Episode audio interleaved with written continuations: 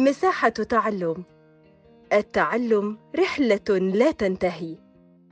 ولسه بنكمل معاكم ذكر أهم النقاط الموجودة في المنهج بتاعنا والسؤال اللي جاي بيقول أو النقطة اللي جاية بتقول لنا محمد علي أسس صناعة الغزل والنسيج وطورها طلعت حرب مؤسس بنك مصر وأهم مراكز صناعة الغزل والنسيج كانت المحلة الكبرى. ولحد دلوقتي بتشتهر المحلة الكبرى بأحسن المنسوجات فده معروف عنها فعلا. صناعة الأسمدة بتعتمد على الفوسفات المحلي وهي إحدى الصناعات الكيميائية. تعتبر القاهرة ودمياط من أهم مراكز صناعة الأثاث في مصر. صناعة الأسمنت تساهم بنسيب, بنصيب كبير في الصادرات المصرية ولكنها ملوثة للبيئة.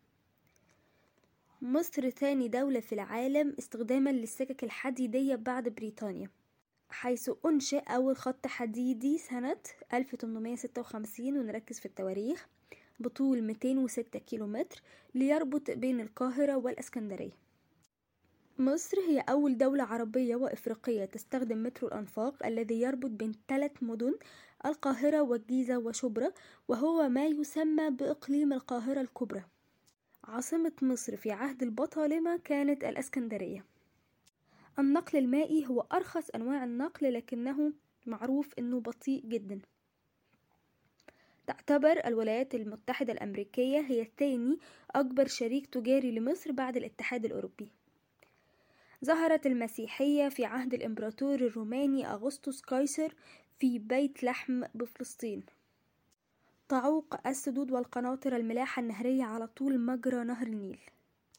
طب لو قلنا نذكر مع بعض أهداف التجارة الداخلية ليه أصلا إحنا بنعمل حاجة اسمها التجارة الداخلية؟ أو ليه هي مهمة؟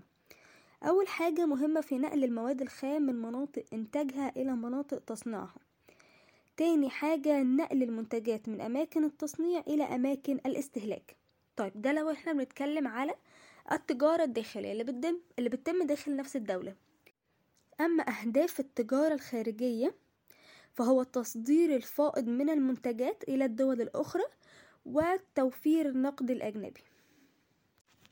هنذكر مع بعض كام عبارة كده ومحتاجين إن إحنا نعرف مع بعض. هل هي عبارة صحيحة أم عبارة خاطئة؟ السد العالي حمى مصر من خطر الفيضان والجفاف.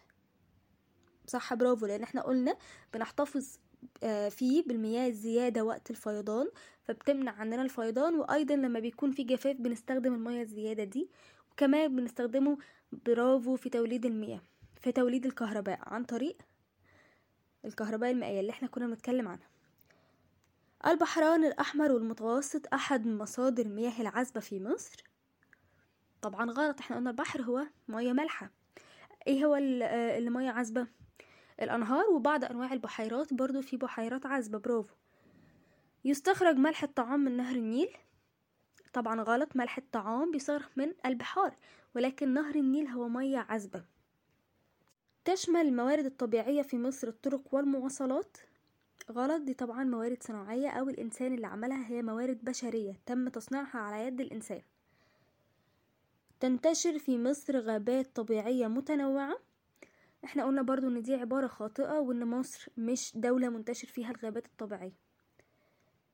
تعتمد سياحة الشواطئ والسياحة العلاجية على بعض الموارد الطبيعية؟ برافو صح. نهر النيل هو أهم مصادر مياه العذبة في مصر؟ صح وإحنا ذكرنا العبارة دي لما كنا بنتكلم على أهم النقاط اللي موجودة عندنا في المنهج. وبكده نكون أنهينا التسجيل ده ولسه مكملين معاكم باقي مراجعة منهجنا مع بعض. استنونا في التسجيل الجاي. شكرا لكم